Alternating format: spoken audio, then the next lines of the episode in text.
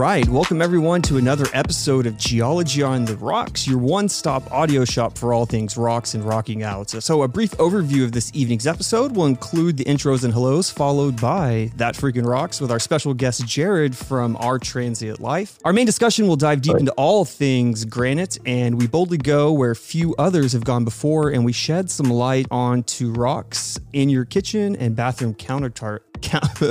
Here we go, Brian at it. in your in your bathroom countertops, what they truly are. So between the bars of our main discussion, we present to you another mineral minute. And before signing off, we'll close things out with a new news in Trimble Junction. Uh, we would like to thank everyone for spending your time with us each week and allowing us to be played between your earballs. If you're a new listener, welcome. And if you would like to reach out for reach out to us, whether it be for episode ideas, hmm, you're wanting odd, or if you're feeling particularly salty like Brian and tell us about all the times we were wrong, you may reach out to us at geologyotr at gmail.com, or you can find us on Instagram at geology on the rocks podcast, or I, just, I don't know why I put this, or you can hashtag us at uh, hashtag GOTR or hashtag my geology daddies.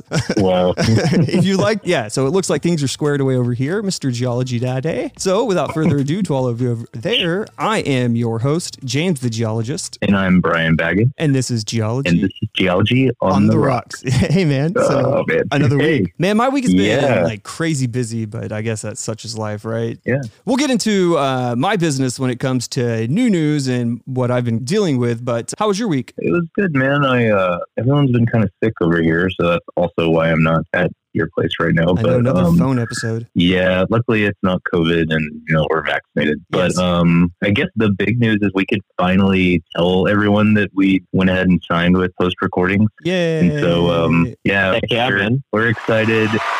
hopefully you can hear that. yeah. Yeah, and Jared knows those guys. They're really like people that run that shop are really awesome and really into the to that music community. So we feel pretty lucky to yeah, well, be on their uh, roster. Then yeah, so you said Jared. So together, Oh, yeah, to yeah. get we have a guest today with us. So we've, Yeah. if you didn't notice from our intro, we're doing our show in in reverse. So you just want to Yeah. go ahead and get into it? Yeah. Oh yeah, yeah.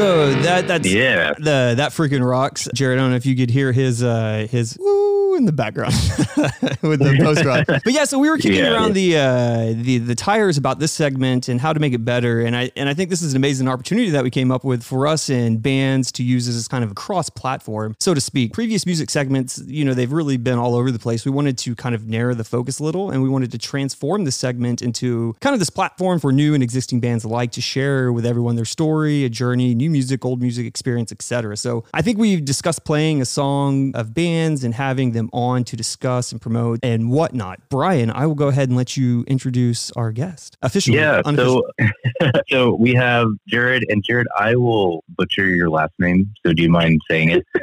Yeah, it's all good, man. It's Ross Future. Okay. That, I, I was trying to say it earlier and I was like, is it Deutscher or Deutsch? I just didn't know. So Yeah, I mean, technically, like if you said it in German, it would be, but I mean, just Yeah. like the American way is just Ross Future. Okay, all right, I like it. But I guess we've we've known each other for a little while now. I mean, it started as internet friendships, as do most of the people in the post rock world.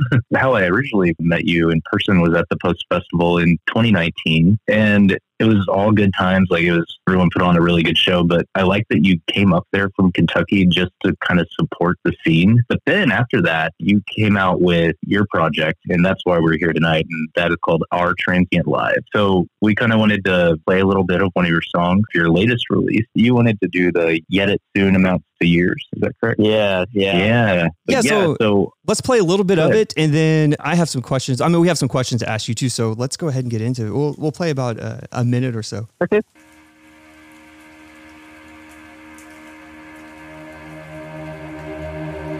here we go.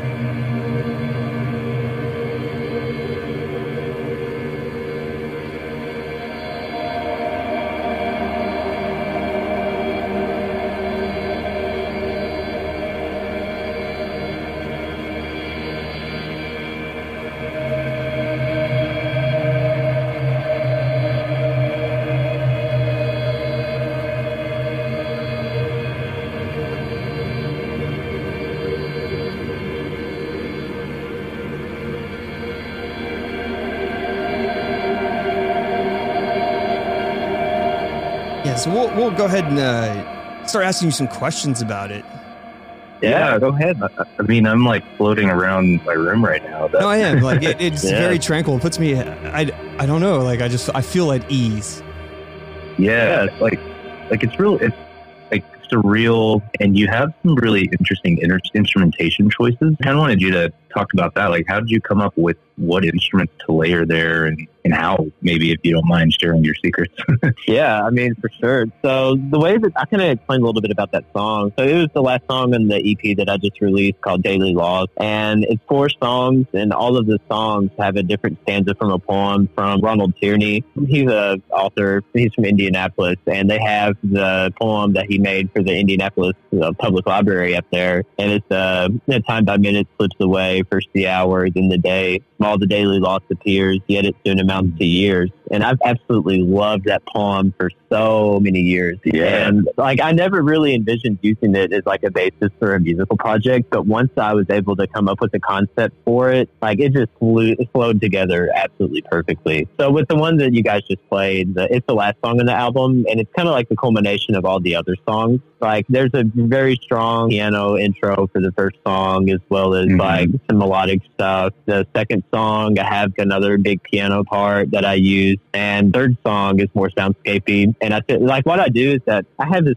super old cassette recorder at home. It is Uh. like it's from the 80s and everything. Like it's super old. And I've actually been recording some guitar tracks on it. And what I would do is I would have sort of like two independent tape tracks. Like I would do one and it would still be in the same key, but I would do some different things with it. And I would have two of those and just kind of pan it out and make it be super stereo and add Yeah. a ton of reverb, obviously. and Yeah. it, it's just such a cool sound too. And what what I had to do is I had to hunt down the thing with the cassette tape is that it has like this hum on it, which is kind of annoying. But I found out the hum is the key of B, so everything that I would have to record on that is in the key of B, and I'd have to like pitch shift it down or up depending on what key I'm using for the full song. And for the last one, it's an E flat. So I took the uh, but the thing, I took the bass for the third song and added it into the last song. I took the piano melody from the second song and added it in the last song. And I also took the one of my guitar melody leads from the first song and put it in the one that you guys just played. So it has all of the Oh, elements awesome. from the other three songs, and it's just kind of all warped together. And my favorite thing about it is that I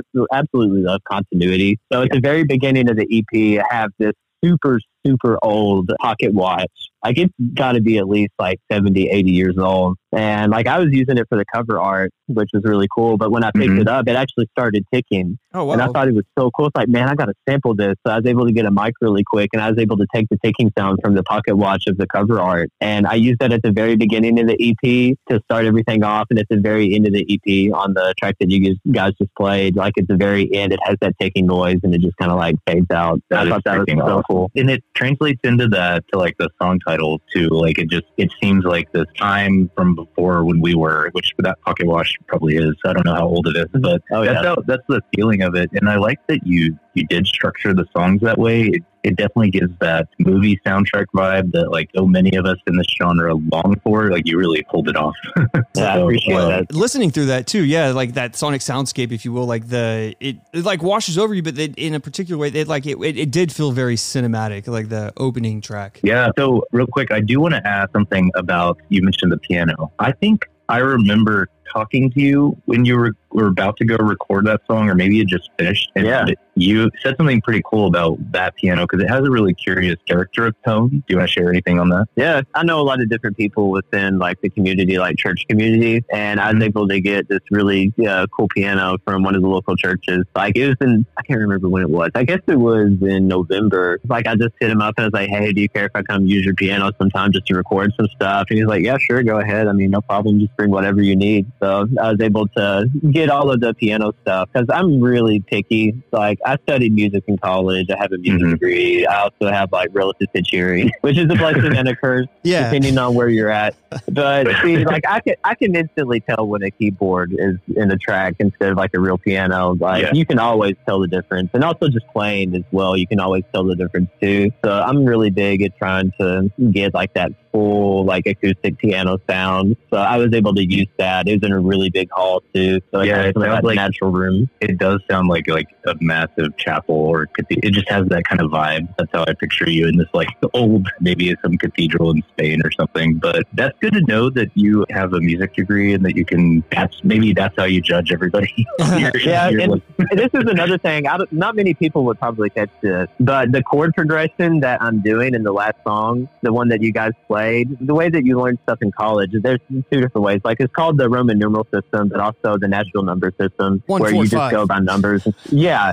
so the, if you look on the cover art, the time says Oh, 143, and on the last song, the chord progression that I'm using is 143. So that's a cool See- subliminal thing that I love to do. So I like yeah, and then what I wanted to ask, so it, it's cool. like it's like a, a question, and then kind of how I felt about the the the song. So what I wanted to ask is, with this song in particular, like what was the like we kind of talked about the, the inspiration for the tone, like outside of like the music, because in this song to me, I mean, like I felt like the what the kids say is like it was an entire mood, if you will. So I mean, like like in it, like there's that that that underlining like drone, right? But then there were the, it was the subtle changes to me that felt like almost like the seasons, almost like the if you think of it in a year, like how you I guess let us know that it was about a poem, but to me it felt like kind of like the seasons of the year. So it started out with kind of like this cold feeling, if you will, and then it started to come to life, which really transformed, I think, into some warmer, brighter notes because I mean they were very subtle, and then I feel like it ended on more of a, a somber feel, kind of like I don't know, it resolved, and then with the and this was done with like the note here and there that kind of made it intriguing. Yeah. I don't know if like you had Yeah. a certain inspiration for like the the the the tones. I mean, did you kind of feel like it was this overarching kind of like journey that we were on? hmm Yeah, like that was kind of the goal that to where you could listen to the entire thing. Like I think if you listen to it all the way through, it's like 18 minutes or something like that. But it's almost kind of like to be taken in as just like one giant movement of music in a way. The, with just the whole time concept too. Like I have this first song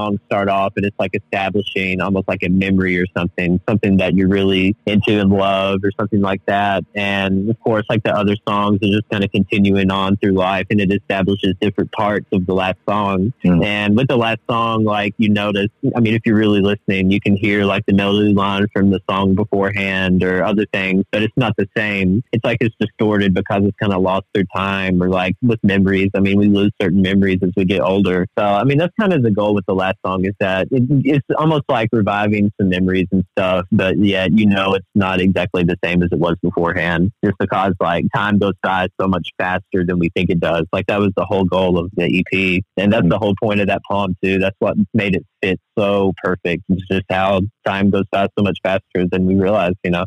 Yeah, yeah. Y'all are both both uh, you, Jared and Brian. Y'all are so like meta cognitive with y'all's music. Like I know. I come up with like these like like riffs, and I'm just like I don't pay any mind like how I felt about it. I was just like this kicks ass. But y'all are like y'all make me. It, Dude, I have it's, like two it's so different awesome. moods. I'm like super somber, or I'm just making up some random noodle that somehow incorporates the lick or some other random meme into Yeah. song. Yeah, but I, I I love how y'all can articulate what y'all are feeling through y'all's music. I envy that of you. I don't know because I mean I, I, I don't play post rock or this Yeah. type of music, and it's I'm always like I don't understand it with all the pedals and reverb. I always do something wrong. Oh yeah, yeah. it's yeah. a I'm lot. thankfully using like the cassette tapes and stuff too. Like I've started getting into that, and I think that's added such a dynamic to my music too. Because especially with that last song, just kind of getting that aged sound. Like Yeah. I took the like the piano melody for the second song that I used in the last song. Like in the original recording, it's on that good piano that with my SM57 and everything, like actually really good quality. But I used the same melody again for my cassette recorder, and it has like that super aged sound to it, which is pretty cool. Yeah, yeah, that sounds awesome. I've always been intimidated by the cassette tape stuff. I know one day I want to try it, but I'm not there yet. I mean, you can get one from Walmart for like twenty five bucks. Okay, maybe he's like, secrets, do it. the the or you could go to some like super old like flea market or whatever and find one that works that was made in like the 90s for like $10 and that would probably sound better Okay, cool. I also I wanted our listeners to learn about your project name. So, what what does our transient lives mean? yeah so i mean this is kind of the overarching theme with all of my music is just like how short time is how short our lives are and just what we do with it i mean it's, it's a gift for sure and that's what I've always been kind of obsessed with. I guess is just knowing how short. I mean, things could just change in an instant. You never know. Yeah. And just ha- understanding like that brevity and just kind of thinking mm-hmm. about how I would incorporate that with music and everything. And I, I thought it was a pretty cool name I came up with. Yeah. And Oh, yeah, I mean, it, sure. it fits perfect. It fits pretty good with what I'm trying to like drop home to musically as well. I think it definitely fits. Yeah, I love it. So do you have do you have new music coming out? Are you working on things? Yeah, I'm actually working on a couple of collabs at the moment. I have Mm. one with another guy. He's from Georgia, originally from Nashville, though. That's how I kind of got connected with him. Is like we were talking just randomly, and I was like, "So you from Nashville?" He's like, "Yeah, originally I'm in Georgia right now, though." But I'll be working with him. I'll also be working with a band in France. I'll be remaking one of their songs and kind of making it all spaced out. That'll be good. And at some point, I mean, I want to do another album. Well, Yeah. I mean, I was like, I originally started the EP. Like, I thought I was going to go ahead and make it another album, like my follow up to Blizzard Score. Mhm. But when I had this idea for the EP and like the poem and incorporating that, like that just fits so much better for that piece of music that I was working on and building off of that concept instead of another full length. But I mean, that is a goal maybe for this year, maybe for early next year. I'll have to wait and see. But yeah, I'm ready to get back out there. Yeah, I'm ready to hear to hear some new stuff. I am too, Brian, listening to your stuff too. I'm looking forward to it Yeah, whenever yeah, that's out. I think we're August is going to be the drop. Sweet. Nice. Maybe we could do a, a collab for because we want to make that little five minute documentary, doc, Brian, for that thing. Maybe we get. Oh uh, yeah, yeah, yeah. Maybe we get Jared's help on he some, can he some can music. score it. Yeah. Yeah, score it. okay, sounds good. Yeah, hook me up, man. I'll help you all out for sure. Hell yeah. Cool. Well, thanks a lot, man. Yeah. Yeah. so these this segment's usually like just a quick little thing, and luckily you've made it a lot better by being the first real deal guest. So Yeah. um, yeah, this is yeah. Yeah, I appreciate it so much, though. I really appreciate it. Yeah, man. Anytime you have new stuff and you want to have another spot on here, let us know. Yeah. So everyone go check out Jared from Our Transient Life or check out Our Transient Life and you'll know that Jared made all the music. Or I don't know if he made all the music, but he made the music. Mhm. So thank you very Yeah. much. Yeah, thank you so much, guys. All right, man. See ya. I'll talk to you later. All right. Good night. Hello. Hey, Yeah. we, we need to work on our dismounts. Yeah, no, like we didn't have it. We should have it written out or something. Yeah, Um, thank you very much. Okay. yeah. But so, all right, man. Well, that was fun. That was interesting. I, I enjoyed it. He was well spoken and I like the music. Yeah, yeah, dude. It's, it's super chill and like it's different than some, some of the other ambient stuff. This took a lot of thought. Like I, I didn't know that actually about his record, like that that much detail. Even like the pocket watch thing And the Like, good God, 143. That is so Yeah. awesome. Yeah, that's so awesome. Some people, I don't, it's so good. It's so good and clever. But since we're going to do it in reverse, so I guess we're just going to go jump right into our main discussion. So this is episode 28, and a brief overview is going to talk about granites, kind of describe what granite is and what it's not. And then on the back half, kind of talk about the catch all phrase of granite countertops. With in between, we'll do our, our mineral minute. All right. Hell yes. And we'll try not to get too technical. This is going to be a fun little casual conversation that we're going to have. So, granite. So, what is granite? So, the word granite Hmm. actually comes from the Latin word granum or grain Hmm. in reference to the coarse grained structure that we typically associate with uh, your granites and pretty much your intrusive igneous rocks, such a, you know, Yeah, crystalline yeah. rock. Yeah, and so uh, a granite, that's general mineralogy. So like your stereotypical granite going to have quartz, a lot of alkali feldspar, then plagioclase feldspar, and you may have some mafic minerals like hornblende and biotite, but you also potentially have muscovite in there. When There is a like a classification system, and it's called the it's a QAPF, which that literally means quartz, alkali, feldspar, plagioclase, and feldspathoid. But the way they have those separated out, and it's they're all in the same tier of quartz content. Is it like thirty percent to sixty percent quartz or something? Um, yeah, 20. Oh, maybe it's twenty. Yeah, but it's with the most alkali feldspar going. If you have almost all alkali feldspar and quartz, all the way to the other side, where you have mainly plagioclase, it would it would tier them out like this. Like you have alkali feldspar granite, and then granite, which is it can separate out into syenogranites and monzogranites. Then you have granodiorites, so you're starting to get into more plagioclase rich Yeah. territory. And then finally, like almost all plagioclase and quartz will be a tonalite. Yeah, and dude, so I remember like I, I honestly feel like mineralogy kind of like slapped us in the face with like that big old geology dick, right? But then I, It I dude, like right right on the forehead. But then I felt like like just immediately afterwards, like we got a fist up the butt with uh petrology. Like right, it, I it- know, there's yeah. I felt petrology to me was it was the most rewarding when I was done with it because I found I, I personally felt like petrology was one of the hardest classes. I mean, it just for me, and I and I don't know if it was the way that we were taught, but it, it to me it was just I, I don't know. It was re- like modal percentages. I am Oh, I like know, it's so yeah. bad, but And like we had to learn it was with the class, like the way he structured it was petrology and geochemistry. And so not only had to like learn all the rock types and how they form, but why they're chemically that way. And I've talked to other people that had petrology courses and they didn't go that heavy into the geochem. And I feel like the fact that we did have to do that, we all complained about it, but I mean it I think it made us at least it made me a better geologist. I feel like having to, to learn like, okay, it's not just someone making up this classification. It it it makes sense. Yeah, but I mean, and, and it built off the mineralogy, right? Because that was a lot of Yeah. the, the chemistry behind it. Yeah, but like, so the if you look at a QAPF diagram, the when we're Mhm. talking about in the overarching theme of this episode is that granite is a specific portion of the like the quartz and the alkali and the plage, right? So we can also classify the granite based on the modal percentages, right? So that's the really the relatively easy, but it tells us a little bit about the origin. We'll get into it in a little bit with the the origins of these granites, and then in, to a, a degree, depth is going to play a, a a deal in the classification of these granites, right? So location of the granite within the crust, and then like you were Mhm. talking about the chemical. So this is the the attempts to kind of relate the composition and the mineralogy to the origin, and then tectonically speaking, we can classify granites and use tectonic regimes to make deductions about the origin. and that kind of leads into it was so there's a book that I finally read that I was introduced to probably five or six years ago, but it was a memoir and it was called Granites and Granite. It was by H. H. Read and it was written in 1948. That date alone should should shine some light on like the way people were thinking then because plate tectonics was not really accepted then. No, not at all. Um, I think we've made that a point throughout the. yeah. And so that sparked what was they had a problem describing why granites are where they are in such large quantities. Yeah, And so it became this thing called the Great Granite Controversy. And it was like, it started because people had very differing opinions. No one knew for sure why granites were in like huge batholiths, right? Like, like think of like the Sierra Nevadas. no, yeah, Um, I, like- I, I think about that too when I.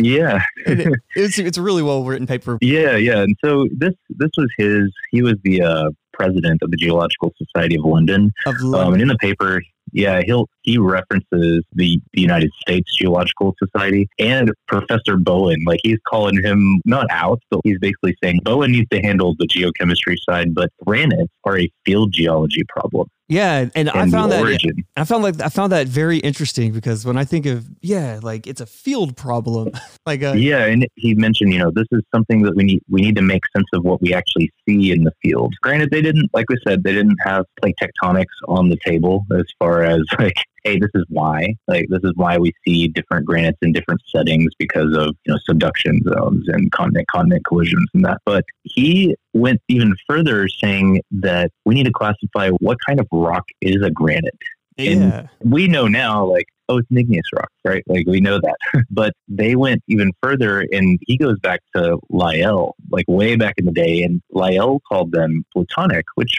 we still call them that as well. The difference is they're dividing it into three different main rock types. yeah, Nep- Neptunic is going to be sedimentary, mostly marine. Then you have your volcanic rocks, and he, he calls these all igneous rocks, but they're primarily basic in chemistry, meaning like of basaltic origin, right? yeah. So they're going to be basic kind of. You can think of it as there's not going to have very much quartz in it. It's not going to be quartz rich, Yeah. or silica rich, Yeah, mind you. Silica, yeah. Yeah. Then the third one is plutonic.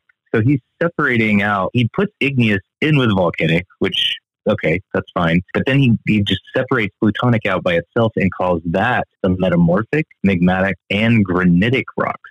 I, so, Because, yeah, go ahead. oh no, I was just going to say yeah, because he asked you to at the beginning to kind of like just as a thought process when you're because we got to keep in mind he's arguing for the fact that these are are it's a field problem Yeah, exactly. And that's why, like, think about it. That's why he groups those together. Like, where do you usually see, like, think about the Colorado Rockies or like the Sierra Nevadas. You have this massive granitic body, but then you have all this metamorphic stuff around it, and you have the magmatic stuff, which is all just mixing of metamorphics and No, igneous stuff. And I and I feel and I feel like that's a like a question I've had sometimes too is like whenever we hear that most of the you know most of the continents they're all made up of granitic rock, right? But then you Yeah. think of like whenever you see these kind of igneous processes with the subduction, what you're usually getting there is like the andesites and you're getting the you know what I'm saying? It's kind of like that, Yeah. that in between, but you're not really seeing granite in these areas. Like you know what I'm saying? Yeah, like no. all throughout the Andes, it's more. It's not like the the if. But if you do, there it's they're going to be more because I guess we're going to get into it in a in a minute. How he yeah, like the volcanics and the plutonics are these two separate things, and and they shouldn't even be considered together, right? With like kind of even in the Bowen's reaction series, or what what was, Yeah. what was he saying about like just the classification themselves, like how we just Right, kind we of just have- will- oh go ahead you- yeah, yeah, you don't like have to have both. Like, they can be exclusive. yeah, so they're, Um, they're not they're saying is- independent of each other, yeah.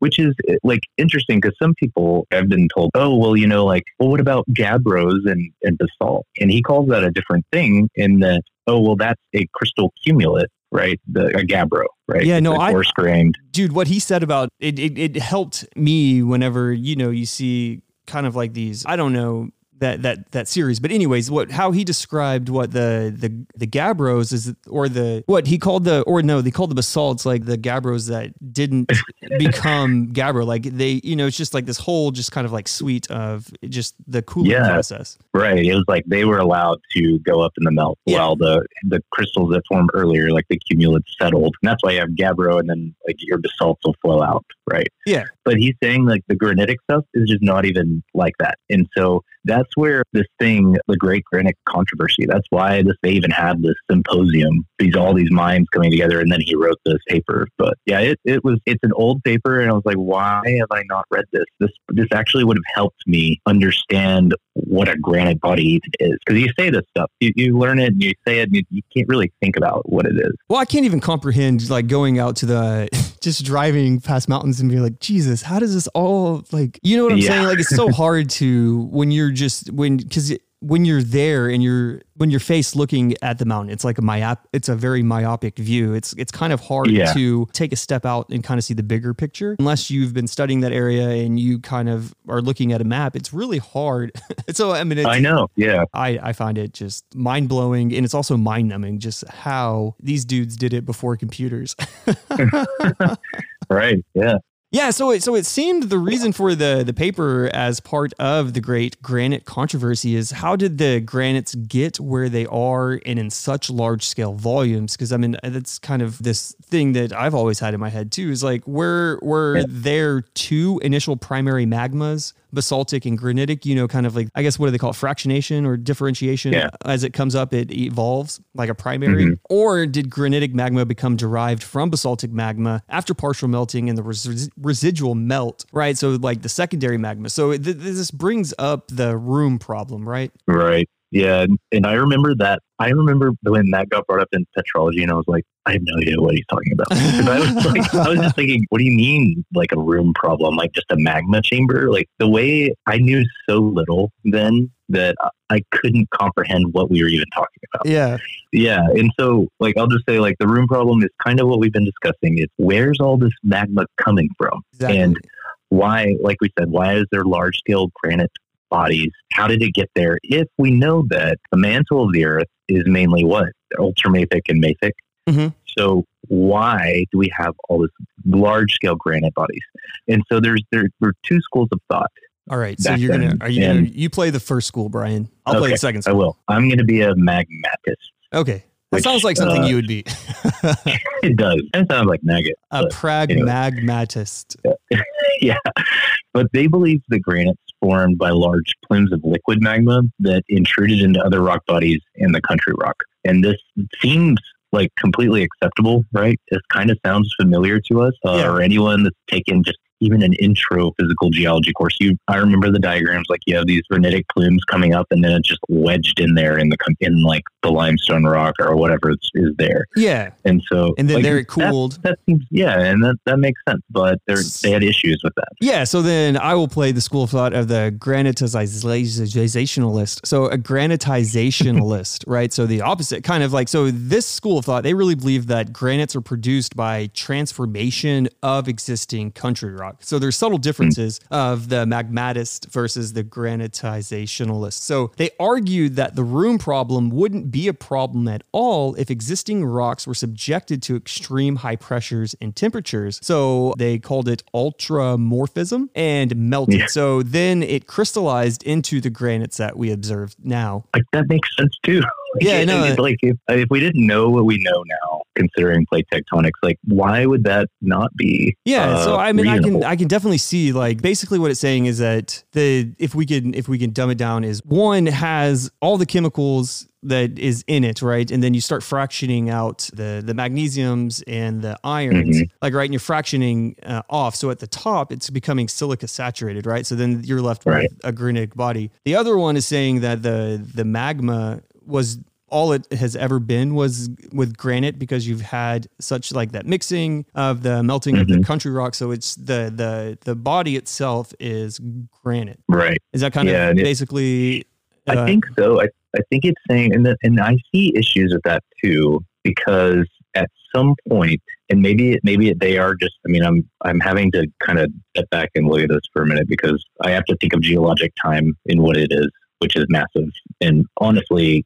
incomprehensible at some point. But but like I'm like at some point you had to have a silica rich provider to the country rock, considering it could be sedimentary, right? Yeah. Where's all that coming from if there was no granitic magma before? so yeah. I don't know. Yeah, yeah. It's yeah, yeah. No, I get it. It's it's hard. Well, I think that now we know a lot more. We do. Um, but but the the importance of knowing the full conversation of an idea of how something forms in any you know, any branch of science is really important. And so I'm kind of kicking myself that it took me forever to read this paper. But I'd like to say that nevertheless, it's highly unlikely that large volumes of granitic magma can be produced by crystal fractionation of a basaltic magma. So like we were talking about, like remelt, like you melt the basalt and you're left with more silica enriched melt, right, as the basalt yeah. forms. So such crystal fractionization would, it would require initial volumes of basalt like 10 to 100 times greater than the siliceous liquids that are produced from that reaction. There, there's no evidence for the existence of such large bodies of crystallized basalt magma in the crust. So basically, like there's going to be about five mechanisms in which large volumes of granitic magma could be produced. And so anatexis, so that that's, that is like I think partial melting yeah. of metasedimentary sedimentary sedimentary rocks to form the S-type granitic magmas, and we'll get into those in a minute. And then the anatexis of young crustal basic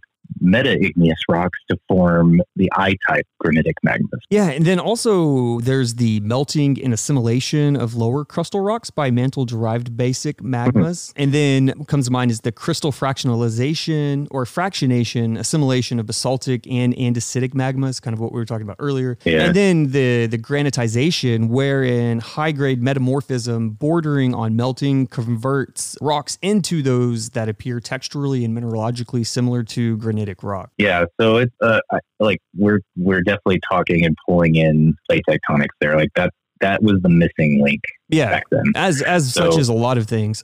yeah, but they had such great ideas. No, they did. They thought was, you know. and it, it like, kind of accounts, but it's it's like one of those things. It's like it's probably one of those things that just keep gnawing at the back of their head. They're like, well, it could be this and it can be this at the same time. Why? Why? Yeah, yeah, and, and I mean, it, geology is a relatively young science considering the way we we view it now. And so, like you know, people like Read were there trying to understand, like, okay, how, as a field geologist, how does this make sense? But he's also having to check. And in that paper, he calls on Bowen, like Bowen's reaction series, Bowen. Yeah. like, hey, like we still have to make this make sense on the geochemistry side, the petrology side.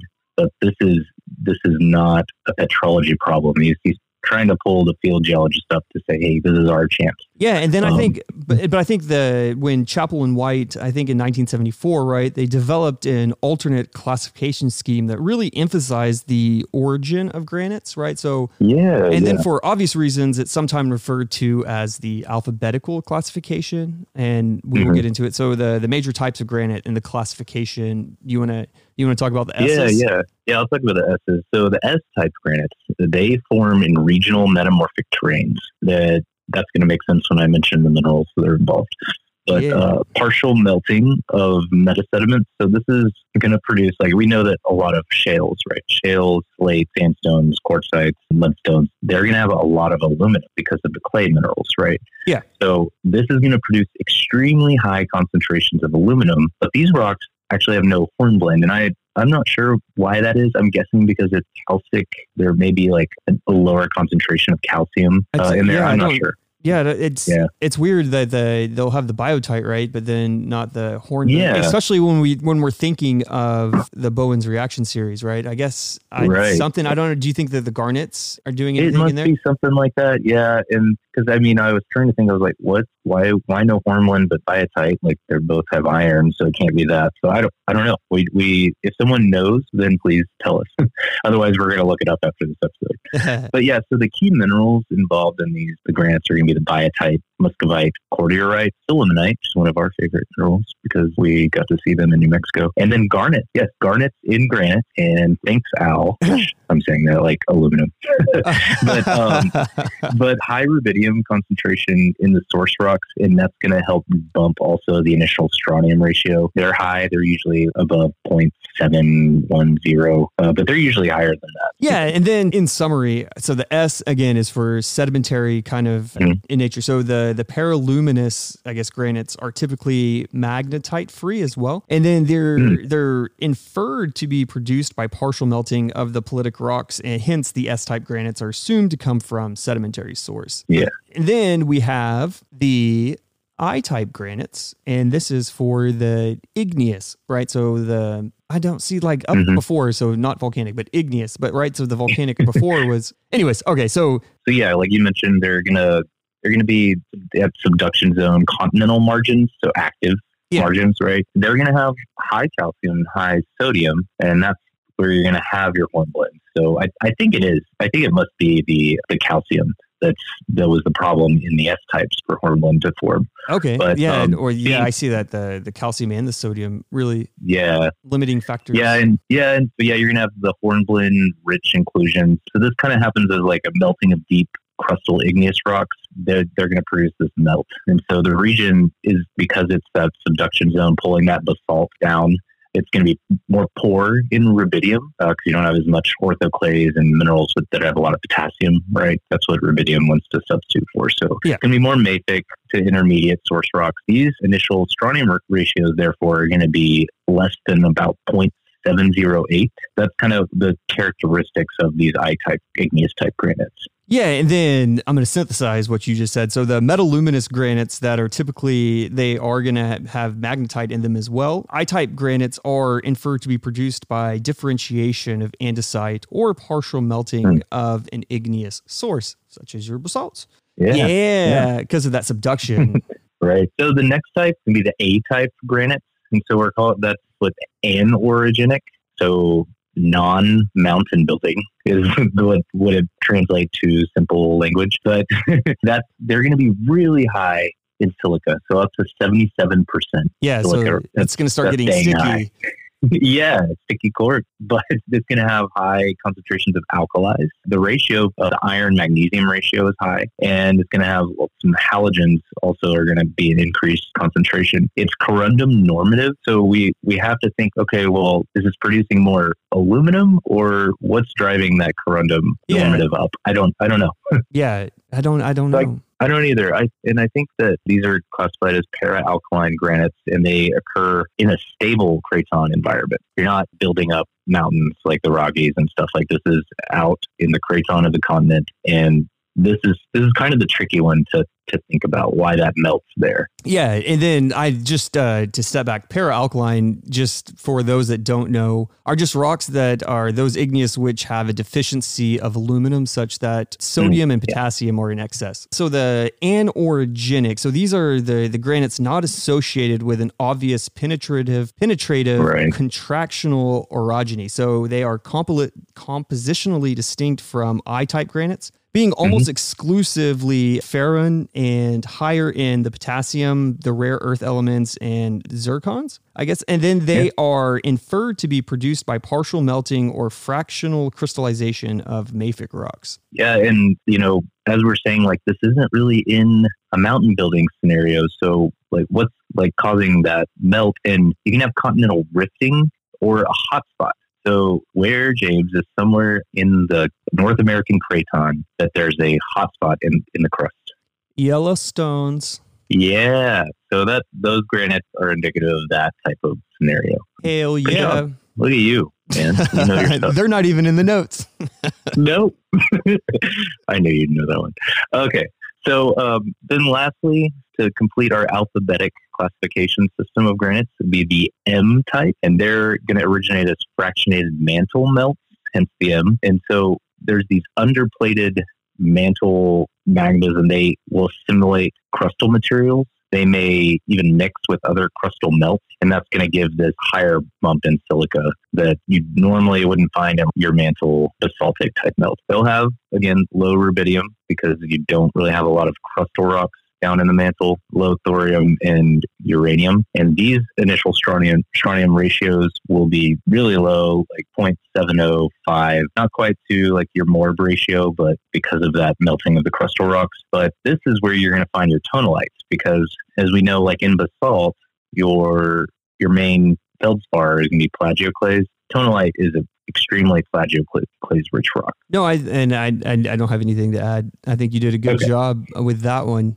Um, so we kind of ran through like some really strange classification systems, but they're all they're all needed to understand the still the granite problem. We're a lot closer now thanks to plate tectonics. But I did want to quote our father Hutton, and he basically presented this whole problem of classifying granites and understanding them by trying like you don't look at something very large under such a small lens. And he said like we wouldn't address this problem by judging the great operations of the mineral kingdom from having kindled a fire and looked into the bottom of a little crucible. I like that.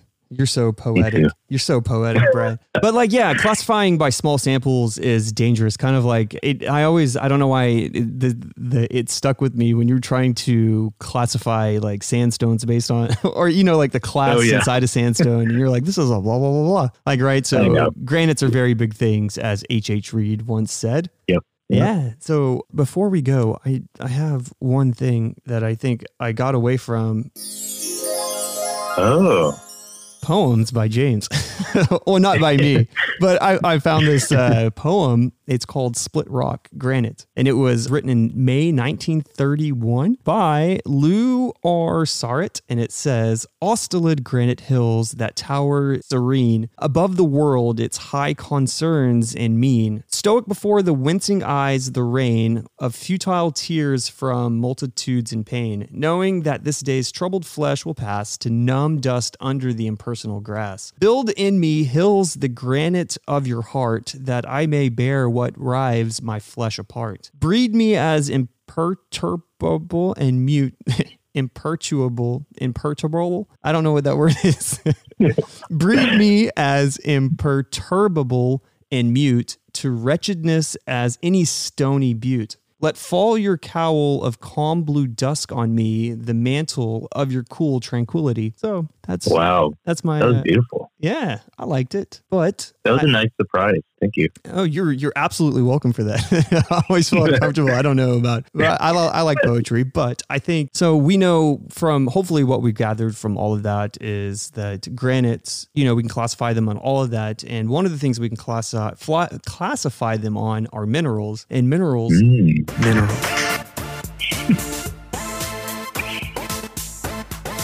Mineral minutes. Mineral. Mm. Mineral.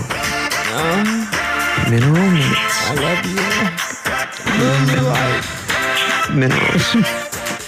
All right. Well, this week's Mineral Minute is brought to you by the copper oxalate hydrate Moolooite. Moolooite?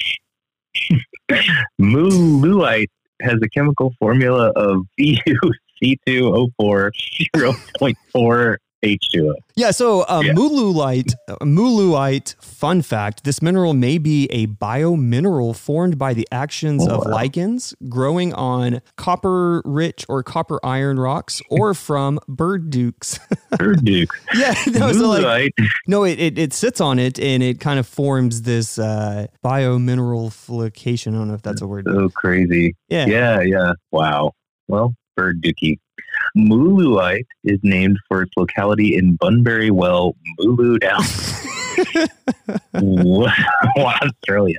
I drew the Australia. Man, would you move the light? Widgie, Moolooite, and Mooloo. All right, so yeah, Uh, Moolooite is blue green in color with an earthy, dull luster. So it kind of looks like uh, if Azurite and Malachite made a baby, Hmm. or I guess, it, or Chrysocolla, I guess, if you will. Yeah, yeah. Moolooite has a density of 3.43 with microscopic dipyramidal crystals. Moolooite can be found in copper sulfide veins and is part of the orthorhombic crystal system. Stay tuned for next week's mineral, Tuolite. what is that? Tuolite? yeah, Tuolite. I don't know. Tuolite. To, uh, to I don't know. Toolite? Toolite? Tool, Tuolite. To, I don't I know. don't, yeah. Mineral. Good thing we don't have to study that one. I, mean, I don't know. Get, I don't know where these come from. Sometimes there's like a lot of information on these minerals, and then other times it is hard. I am hard pressed coming up with information. I'm just like I don't, I don't know. But Yeah. we're in the OO series, and we have hold, held true to the name. Yeah. All right. Well, then I guess the next little bit we can briefly talk about countertops, dude. I, Hmm. I, I feel like we didn't really like granites. We could really get into Oh, like nerdy, nerdy stuff. We didn't, we didn't even yeah. see like the like the Edev granites versus you know kind of uh, the Cordillerian, Cordilleran Oh, I know, granites, and all of the geochemistry of the crustal dealing. I don't know. We I think Yeah. we will come to another episode where we uh, go into super, super, super, super nerdy in depth. But I I, I like the kind of um, I don't know the backwards thinking, no the the approaches before. You know what I'm saying? Like Yeah. the granites and granites was a I like that. Yeah. But it was nice. but as as we all know, if you've ever I guess what what brought about this is the kind of like the catch-all phrase when you think of you walk into a house and you're like, "Oh, look at my granite countertops." And then I'm sure as the the bane of geologists is like, right? So the nightmare Yeah. is like shopping for it or just going in and being like, "Oh, they're granite countertops." And you're just kind of like, "That's definitely not That's granite." not. yeah, like black granite does not exist. Yeah, there's no there's no earthly way that it could be anything other than right. So I think some of them are um, anorthosites, and then other ones are Mhm. what are gabbros. Gabbros or basalt. Yeah. Yeah. because I mean, typically what what we're looking at is the decorative stone. It's it's often classified into two neat categories. So you have granite and you have marble countertops, right? So nearly all Yeah. rock types are lumped into this catch-all group. So which is not only incorrect, but it's also bound to create confusion amongst everybody because everything can't be a granite rock. well, I guess it can Yeah. be. I mean, they they've made it that way, right? On one hand, maybe it doesn't matter if your kitchen countertops, you know, really are a quartz syenite or a cafe bahia, right? I guess Yeah. it doesn't really matter. They, they see cafe bahia and they're like, well, it's a granite because you said, but it's really a quartz syenite, and we know it's a quartz syenite based off that QAPF or some other Yep. classification system. As long as aesthetic really suits your taste, perhaps the this discussion is not for you. But we are going to go into it a little bit further. Yeah. I mean, maybe maybe it doesn't seem important to people, but unless you're, you know, pondering the rigors of a busy kitchen, so you got sharp objects, acidic liquids, apple cider vinegar. I'm just gonna name that one to throw it out there. Abrasive cleaners, lots of daily wear and tear. That can do some serious damage to a countertop. So Right? yeah, like stone in this environment, it, it better be up to the task. And so the ideal work surface is going to be harder than the objects around it, so you don't get scratches. And then it's also going to be, you know, strong enough to withstand impact from your cast iron skillet and resistant to those acids like vinegar or lemon juice. Yeah. Um, yeah, it's a it's a tall order, and not every rock sold for the countertop is really well suited for it. No, I mean because what you're putting on top of it or even spilling on it, it's really going to uh, like the rock type is going to affect it, right? So Mhm. y- people really from the granite industry who fabricate, sell, and purchase cut stone slabs for further use call this natural stone simply granite. So ugh. And then the industry also, right? They calls the stones like basalt, gneiss, diabase, monzonite, gabbro, pegmatite, syenite, schist, anorthosite, granodiorite, diorite, and many other rocks. So I mean, like I don't. it, it bothers me when they're like, "Oh, it's just it's just a granite countertop." Like, yeah, they're like so far away from each other chemically. It's not even funny. no, It's so weird. Yeah. Well, so because so amphiboles and quartz, they're primarily they or they are silicate minerals, right? yeah. So, So, in your yeah, granite countertops, yeah, Yeah, yeah. And so like thin compounds found in glass, they're they're highly non-reactive, and that means unless you cook with industrial strength high chloric hydrochloric acid on your granite countertop, you're not really going to ruin it. And I doubt you're using anything like nitric acid in your Yeah. kitchen. Um, so acid. you definitely yeah, or any of those like you're not going to be dissolving these silicates. So you're not going to be able to ruin it with your typical kitchen ingredients. And it's important to remember that sealants aren't as hardy though. So everyone's like, oh, you gotta like make sure you're sealed. You're you're gonna be dissolving some of that away over time anyway, and it can degrade. You're using vinegar really often, or you know lemon juice. I use lemon juice for lots of things. So if you're, those are reg- regularly spilled on them, you're in a little bit of trouble on that sealant anyway. yeah. And then one of the things that I found interesting about quartz countertops is like, right, they're they're kind of porous, and then you'll know that I guess Mm. how they know that they're porous is like if you drop water on it and it beads up or not. Usually you'll be left with like stains. So if you look on the underside of a polished granite countertop, you'll usually see what the rock looks like. I don't know, just as it's cut. But anyway, so a, a conundrum, widespread problem with identification and labeling of there's uh, other types that you know there's they'll broadly uh, what's the word I'm looking for classify them as marble, right? So we've been talking about granite, Mm. but sometimes they'll, they'll they'll be like, oh yeah, it's a it's a quartzite uh, marble, or you know they these weird kind of things, right? So Yeah. they Yeah. they they can look alike, right? But they have quite different properties to them. So some stone dealers they've come up with the, the unfortunate term of soft quartzite. so that's how they des- that's how they de- describe uh, marble. So try to explain Oh why a rock labeled as quartzite doesn't have any of the properties of quartzite, right? Oh soft quartzite, I think that they've they've it's actually marble. So that's really going to affect it. If you spill what vinegar on Yeah. if it's not sealed properly, it will it's Yeah. it's going to it will start to dissolve it. Yeah, and like it's going to be soft anyway. So like they say it's soft quartzite, but like quartz is what it is. It's a mineral that's like what seven, like we're six and a half to seven is its hardness. Yeah, Uh, like uh, but calcite's like what three point five, three. it's a th- it's a three. yeah, so completely different and completely different minerals. So I'm not sure why they do that. It's a completely different rock type too. It's one's Yeah, yeah. sedimentary, the other is metamorphic. Right. Yeah. And so let's see, travertine countertops, they're a sedimentary rock. So travertine's a type of limestone. It forms in rivers, hot springs, and other bodies of water that deposit calcium carbonate or other other carbonate minerals. Hotter conditions, the main mineral that precipitates out will probably be aragonite. Yeah. Either ways, they're they're going to build up, solidify over time, and subject to high heat and pressure, it's going to eventually become travertine. Yeah, so like kind of at uh, Turner Falls up in the Yeah, yeah, yeah. And then so aragonite and calcite is that there is that I know they're pseudomorphs, right? Is it just how they they arrange their Um, atomic level? They are what are they called? Are they called polymorphs? Isn't that the correct way to say that? What did I that- say? Pseudomorph? Yeah, yeah. And so they have Polymorph. the same chemical Yeah, they're, composition. they're both different CaCO3. Yeah, so Yeah. Like the yeah. Yeah. I got you. I got you. I got Um, you. But I yeah, think that Oh, uh. I, I just totally forgot what I was going to say. I don't know. I don't know what it was. I don't know. Oh, well. I don't know either. But anyway, so yeah, so typically exhibiting concentric or fibrous patterns, the the travertine brings a touch of, uh, I guess, if you will, an organic charm to the counters. But the purest Mm-hmm. forms they're going to be white, while impurities in stone may lend coloration such as gray, gold, rose, cream, blah, blah, blah, brown, light purple. So you can get different colors and Yeah. uh, yeah, Yeah.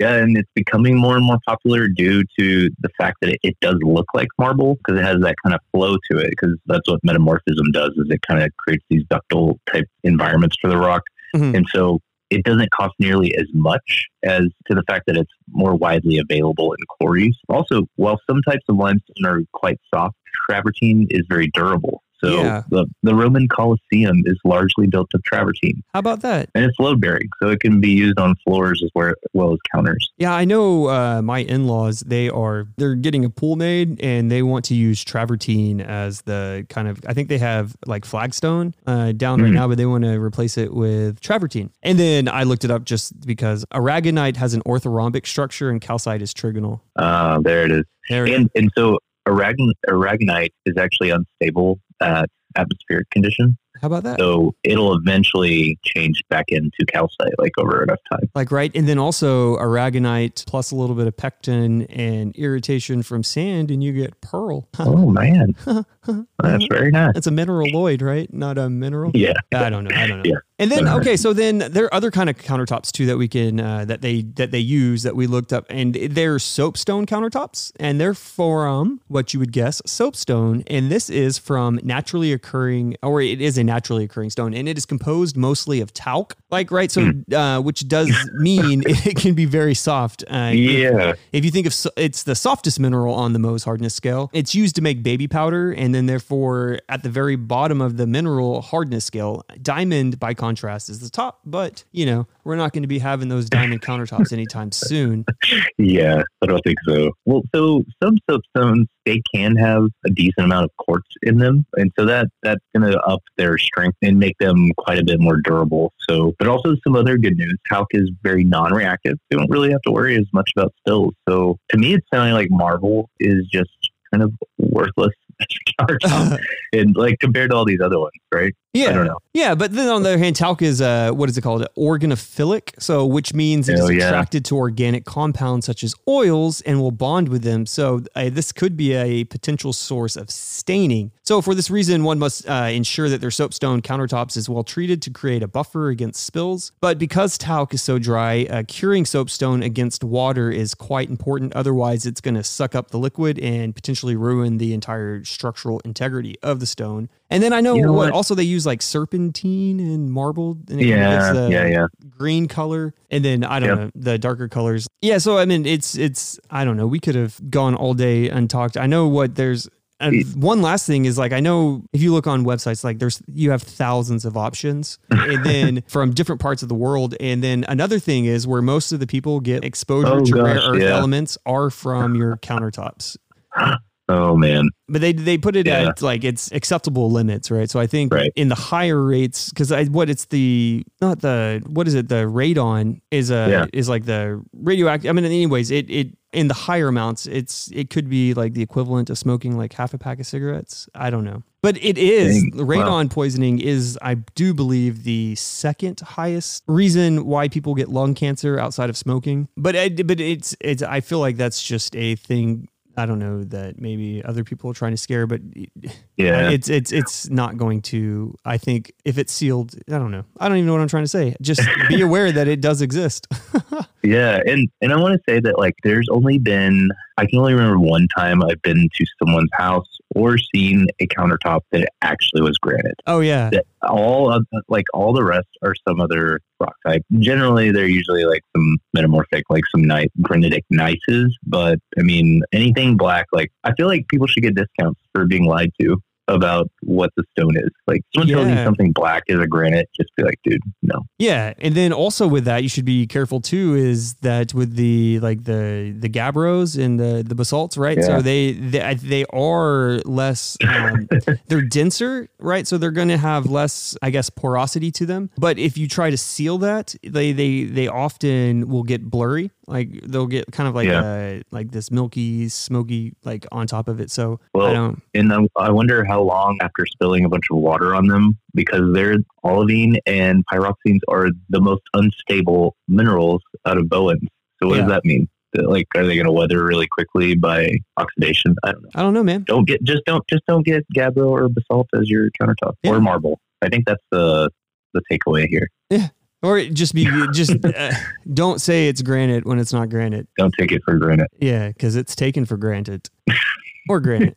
Which is the name of the episode. But anyways, um Right, yeah. I say let's just finish things off with a little bit of new news, my friend. And Yeah, then that sounds good. Yeah, so hopefully that was a little bit of uh, enlightening and fun and entertaining for you guys out there. Let's see, give us a little party waltz for this. I found an article about the water company Nestle. Like, so they get they got this past week a cease and desist order. So we were talking about with the Silent Spring and Public Awakening, but anyway, so California officials have moved to stop Nestle from siphoning millions of gallons of water out of California's San Bernardino forest, which is which it bottles and sells as Arrowhead branded water, right? So we know that the drought conditions worsen across the states. Nestle, they Yeah. have actually maintained that its rights to the California spring water date back to 1865. So there, there was this investigation in 2017 that found out that Nestle was taking far more than its share. Last Oh, year, yeah, the last year, the company drew out 58 million gallons, far surpassing, get this, the- so 58 million is what they drew out, but what they were in their what their other their contract is is only to use 2.3 million. So Whoa. yeah, that's Uh, 20, that's 25 times as much water as Yeah. as they had the right to. So, and they've been doing this for years and years and years, taking it out of the the Strawberry Creek, which Nestle's been pumping from. It's a tributary of the Santa Ana River, which provides drinking water for about 750,000 residents. So it's the Mm. the region's watershed as a whole provides a habitat for numerous. It's I mean like it, the ecosystem, right? So what's I also read like what is it the one up in uh in Idaho and Wyoming?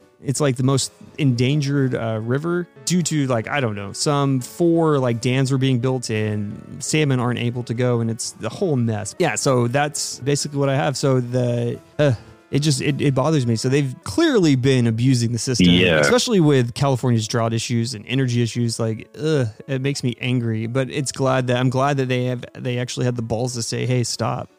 I can't believe they've been getting away with it. I know, Um, 25, 58 million gallons. Props to the person that like took the time to to do the research to find out like, hey, this is they like to get it on paper that this is happening. Yeah, Like one thing to claim something, but to go through and get that proof, that's awesome. absolutely. Dang man, I'm not gonna buy any. I don't even know if I buy Nestle products. I, they probably have so many brands under their umbrella that I don't know. Um, yeah, and this coupled with like Dale's talk, like you know they bottle that water in plastic Yeah. bottles, so it's Yeah. uh, like yeah, I think they're the Well, wow. largest. Yeah, the largest uh, water bottle producers in America. So mm. wow. Well, um, thanks for the awakening news. Yeah. Um, mine Whoa. is is yeah, mine is back to my normal, where I find strange things that are happening in the animal kingdom. And the story I have for you today is about a praying mantis, female praying mantis of the species Stenophylla lobivertex.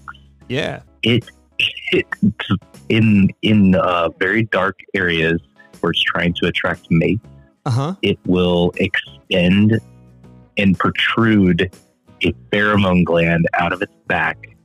It looks like you know how like the I don't think these are they're not actually called antennae, but like the eyes, the eye spots or whatever on the snails. Yeah. It looks like that Oh coming out. Of, oh my! so, so it's like they're already like I guess like they're alien looking like yeah, animals, exactly. like right, and then Yeah. they have these what? So is it just this one, or do they all do this? this one species does this. Now, other ones do have similar things, I guess, but this is the one that's like this Y-shaped balloon. It's like a green Y-shaped balloon, and so like it is. They have other like other ones have glands that'll kind of just like stick out a little bit, but this is like this alien-looking thing, and it only happens in the dark. So this was discovered in 2017, and there was a herpetologist, Frank Glaw, and he was basically going through his nighttime forest rainforest routine, looking for amphibians and reptiles, trying to find new species. But he his flashlight passed over a brown leaf mimicking mantis, and that's what the species is. And he saw these like he called them maggot like structures uh. protruding from its back. Yeah, the fact that And- just like it only happens at the nighttime. Yeah, yeah, exactly. Yeah, and so they like the structures sucked back uh-huh. inside the insect after the light hit it. So he was like, "Is this a parasite? I don't know." And so he basically called upon Dr. Schwarz, who's an entomologist at the Ruhr University in Bochum in Germany, and they basically figured out that this was not a parasite. That this was after they did their study on it,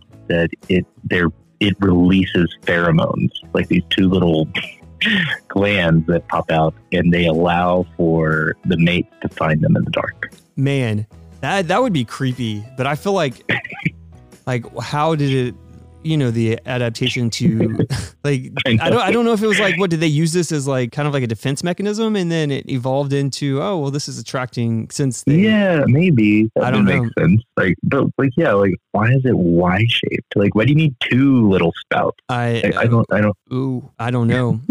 Then I just wanted to bring up one I I find I don't know how I feel about it or where where I know where it's going, but it's not where you think it's going. So recently they made a human monkey embryo. What?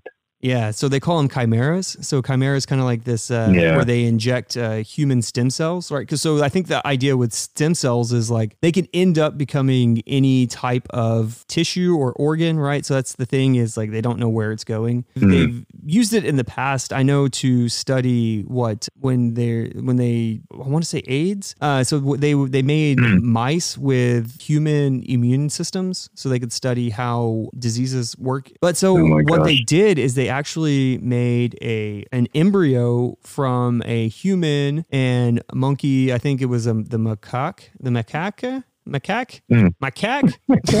but anyways, I but like so you know the implications of that are are very weird because like they they they could create like everyone that they did is like I think it was like 132 embryos that they made and they all Oh like gosh. survived but like they're they can do it and they but they only survive up to 19 days but the fact that they're living and then i guess they injected you know kind of like where they could splice kind of uh where they could see with glow you know where it glows where it has the uh, bioluminescence uh, so Yeah, uh, yeah. where they can see where the human stem cells are so they you know spliced in where they can see it but it, it's i don't That's know cool. it's kind of It's kind of, it's cool, but it's weird. It's really pushing bounds. I don't, I don't know. Like, see, is that's it unethical? I don't know. I don't know, because but I think the idea is that they want to find a way to grow organs for humans. Yeah, But And- I mean, like, I, sense, like, but I feel like that's an ethical concern in and of itself. Like, right? What's that movie where they where you could have Oh, clones God, and then they would end up killing these people so they can, you know, basically live forever. You know, I guess they, I don't know. yeah, yeah. Who was it? there was- that, and there was there was like also Blade Runner. That was kind of that idea, like the robots would become more human. But then there was what was the one about like ah, like the harvesting of organs and then being on like the black market, or like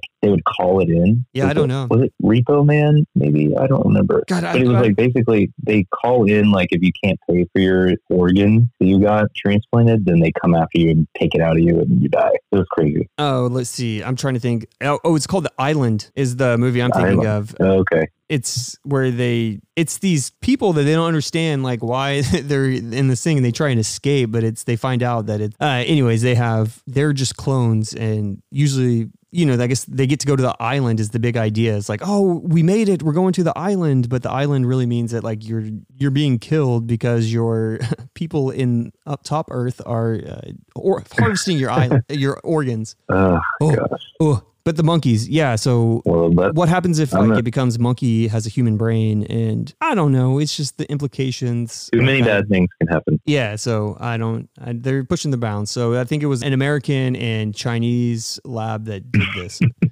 Yeah. So Well, I'm glad that I'm in the business of rocks, that I don't have the brain power to try to make new species. Maybe we should get on the next time that we try to do this. Get on someone from I don't know a rock, you know, or I guess a granite countertop distribution people, and kind of why did they call it what be they like, call it? Yeah, Why do you do this? because I don't know. Hey, looking, man, I don't care. man, looking through some people's websites, like they were just, I was just like, man, your geology's like Yeah, they over- put the weirdest names. Like you said, like cafe. Blah, blah, blah. No, but I was just talking about how they tried to explain. They're like, oh, the the, the grant, like they didn't really articulate. They're like, oh, there's different types of rocks, but they didn't Yeah. really distinguish between the types of igneous rocks. So I don't know. I was like, I was like, you need a geologist to write your your descriptions because you are all over the place. Should pay us to do it. Maybe maybe we can uh, partner with your with the granite countertop industry for your description. That'd be cool. Hell yeah. Yeah, and be like, hey, pay us. Uh, like that would be really cool. Then they wouldn't be lying, Yeah. dude. Let's do it. Okay. All right, man. Well, it's been another wonderful episode. I enjoyed Yeah. this one quite thoroughly. And then I guess close things out, Brian. So, um, want everyone out there to remember to be cool, Stay tuned. And keep it Keep it on, on the the rock. rocks. Hell yeah, man. Yeah. Keep it on the rocks. Rocks. Rocks. Keep Rock, it rock, on the rocks. Rocks. Rocks.